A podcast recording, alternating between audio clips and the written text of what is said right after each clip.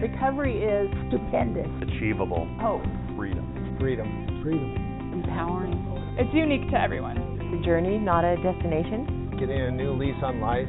Finding restoration after you fall down. Recovery is having the freedom to enjoy life. For me, it was finding a way to really love myself.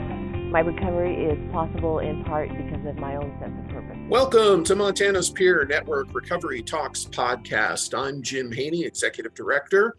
Thank you so much for tuning in to another episode of Recovery Talks. Uh, today, I have two really special guests.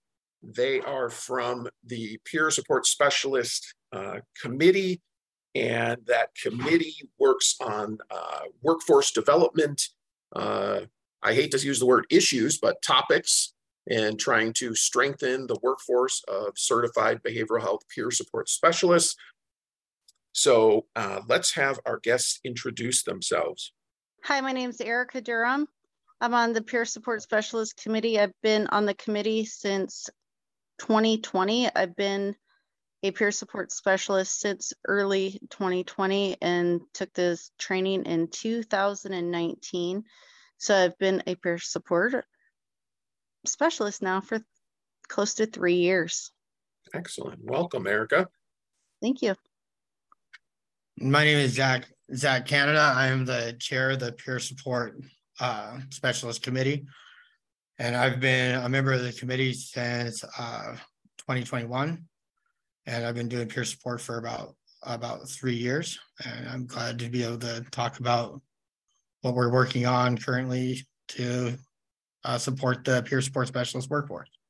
Excellent. Excellent. Yeah, because you guys have a big project. Now, this committee, for listeners who don't know, this committee's done a lot of things in a few short years.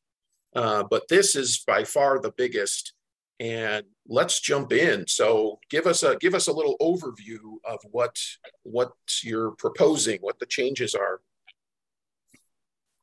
So the uh, the proposal that that we're bringing forth has kind of three three basic objectives. Uh, one is to create a candidacy level license. So it'll have there'll be a two level licenses like there are with other behavioral health professionals. There'll be a candidacy license and then a full licensure level. Within that that uh, candidacy level, there'll be a, a supervised work experience that will uh, be a, a thousand hours of work experience with specific uh, trainings that will be required during that, and we can kind of talk about that a little bit later. The second, the second goal is to address supervision. Uh, we want to make sure that supervision for our workforce is in statute, and we're looking to have uh, one hour of uh, supervision for every 20 worked during the candidacy, and one hour of supervision for 40 hours worked for people who are fully licensed. The third, the third objective is is to uh, enact changing our status from certified behavioral health peer support specialists to licensed behavioral health peer support specialists. Nice. So those are those are three key objectives. Nice, nice. So before we get into the details of these, because I definitely want to hear about each one, why is this, and I'm going to call it a package, this is sort of a package of changes, right? Why is this important?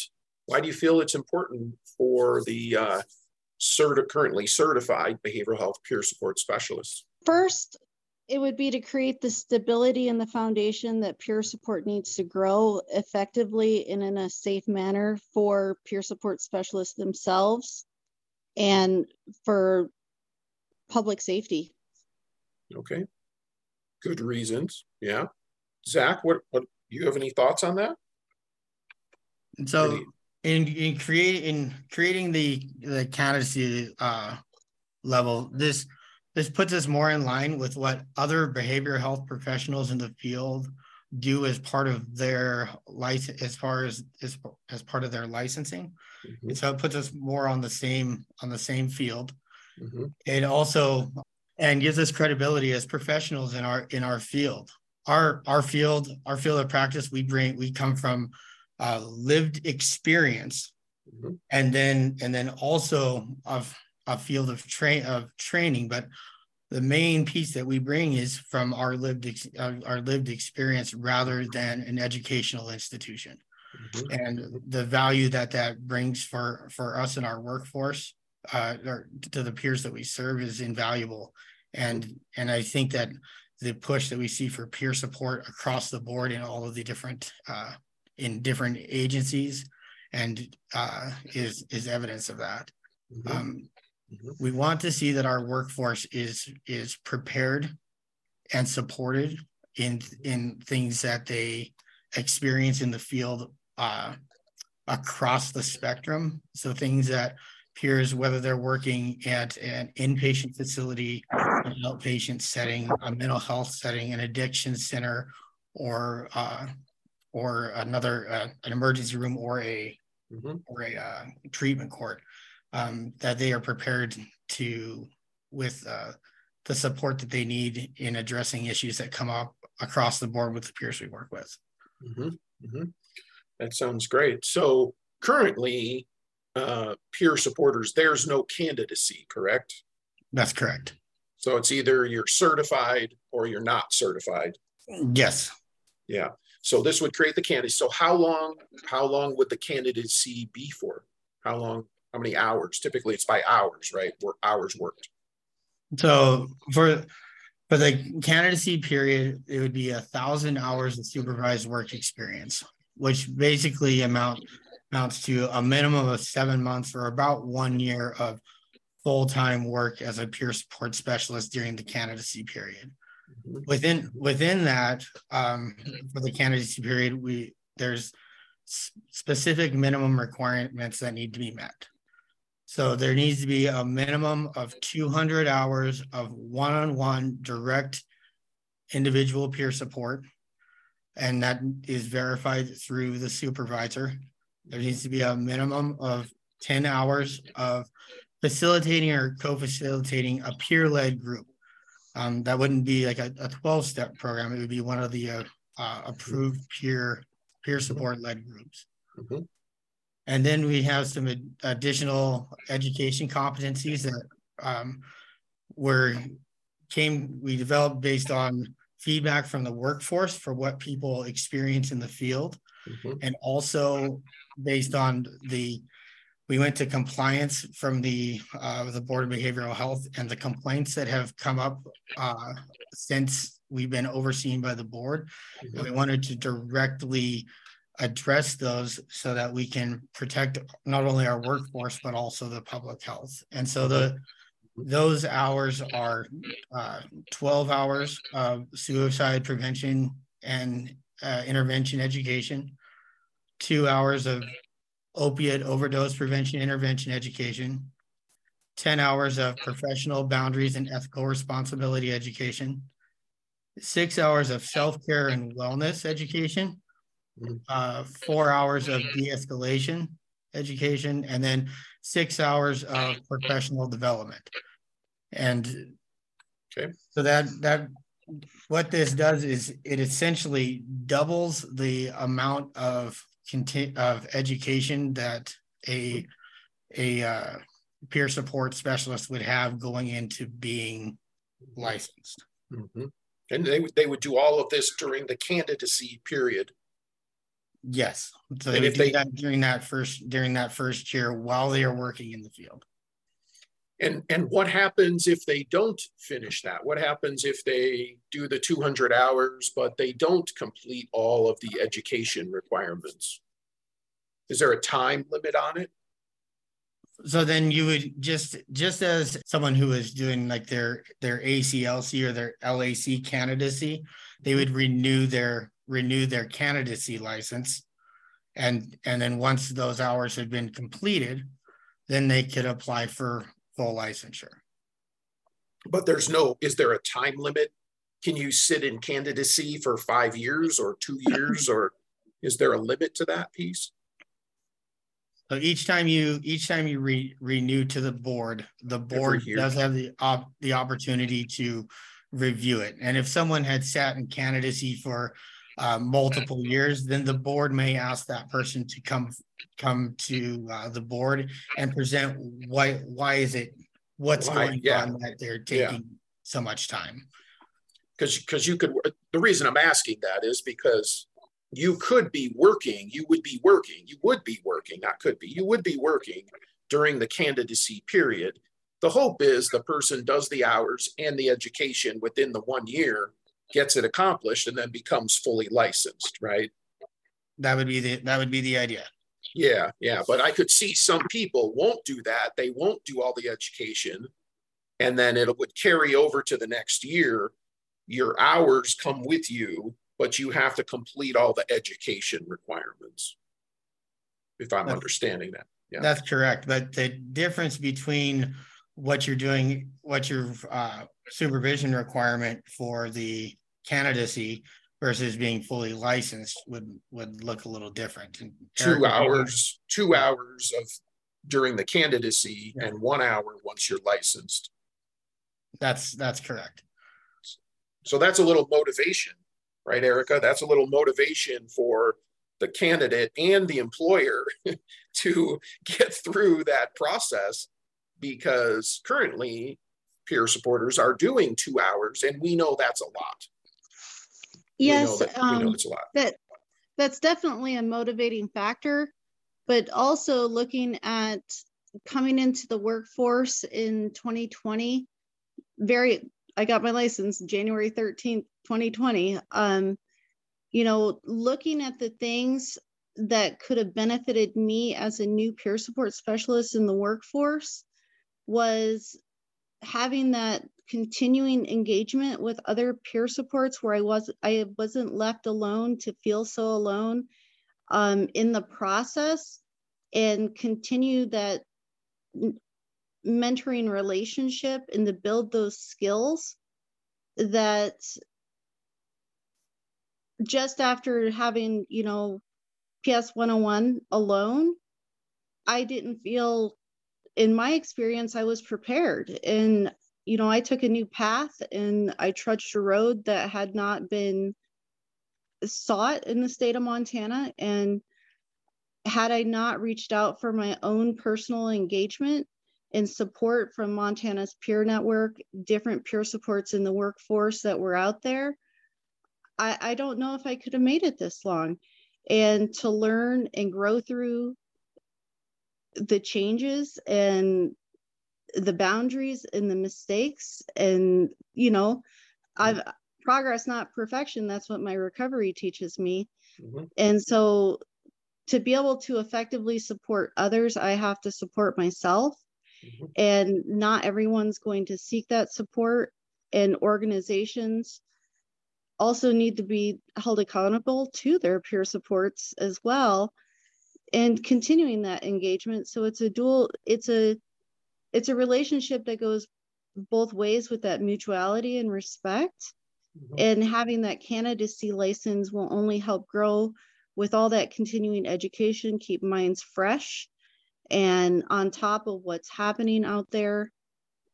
But it just keeps us surrounded by like-minded individuals who understand and know our scope of practice which is different in how we can effectively advocate for ourselves Right. Yeah. in public safety Sure, sure. And so you've taken there's there's three there's really the three components to it. And then also, which is sort of the overarching one, is to move this from certified behavioral health peer support specialist to licensed. So a change in the C to an L. That's really sort of the capstone for this proposal. These are sort of the details to to the to the L to the to changing it to licensed instead of certification. Is that right, Zach? Yes. Yes. So and and the the steps of moving from being recognized as as certified to to licensed is is a pathway that we're following from our predecessors from before us. And Mhm. other behavioral health professionals follow this the same pathway. If you Mhm. if you look back into the into the 90s in in uh, Montana, licensed addiction counselors were Mhm. certified chemical dependency counselors. Mhm. And those, and in two thousand one, there was a piece of legislation brought, brought forth creating an act to change chemical dependent, certified chemical dependency counselors to licensed addiction counselors. Right. And, and in, and in follow, in following suit and of that pathway that was laid before us, we've been overseen by the board for a, a few years now. And we, we have, uh, are increasing the education, uh, requirements for, for our workforce to strengthen and support our workforce. And we are looking to be recognized as licensed professionals in our field. Mhm. And we're not doing, we're, we're really, for our field, we feel like we're, we're treading some new path, but really we're, we're following the footsteps. Mhm. And, and this is gonna, I feel like this is gonna, or we feel like this is going to put us at, as recognized as in our, uh, behavioral health professionals, our field Mhm. and further make it possible for peer supporters to be recognized for the, services that are providing for peers across across agency lines. Yeah. That's great. That's great. Okay, so you've, you've got this proposal, you packaged it up.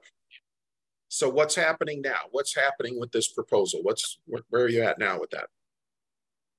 So as of as of the date of this of this podcast, uh, well, twelve sixteen, our our bill has moved into the step of draft and assembly, which basically means that we are one step away from having been uh having a bill number assigned. Uh, but if someone were would like to take a look at the proposal, Mhm. and they go to the laws.leg.mt.gov and our draft bill number is LC one two four four. So they could look that up. And I'm familiar with that site. That site literally has every update and every change for the next five months. It's gonna put everything on there, right?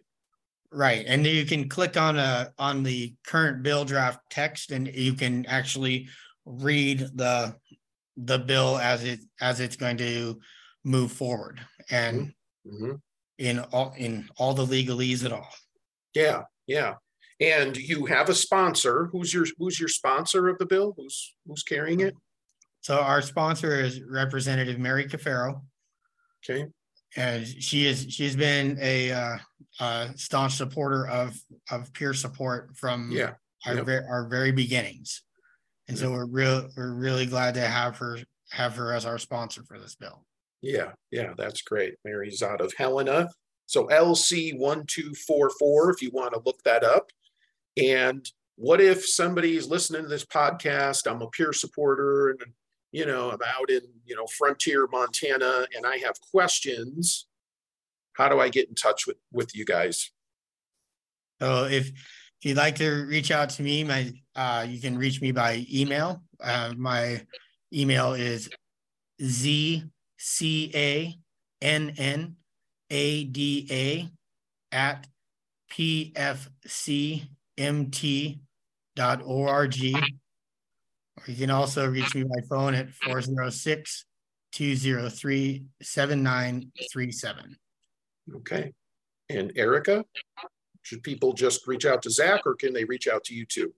They can reach out to me as well. My phone number, preferably by text so I can see it, is 406 204 9048 or by email, Erica, E R I C A, at extradistances.com. And it's spelled E X T R A D I S T A N C E S dot com.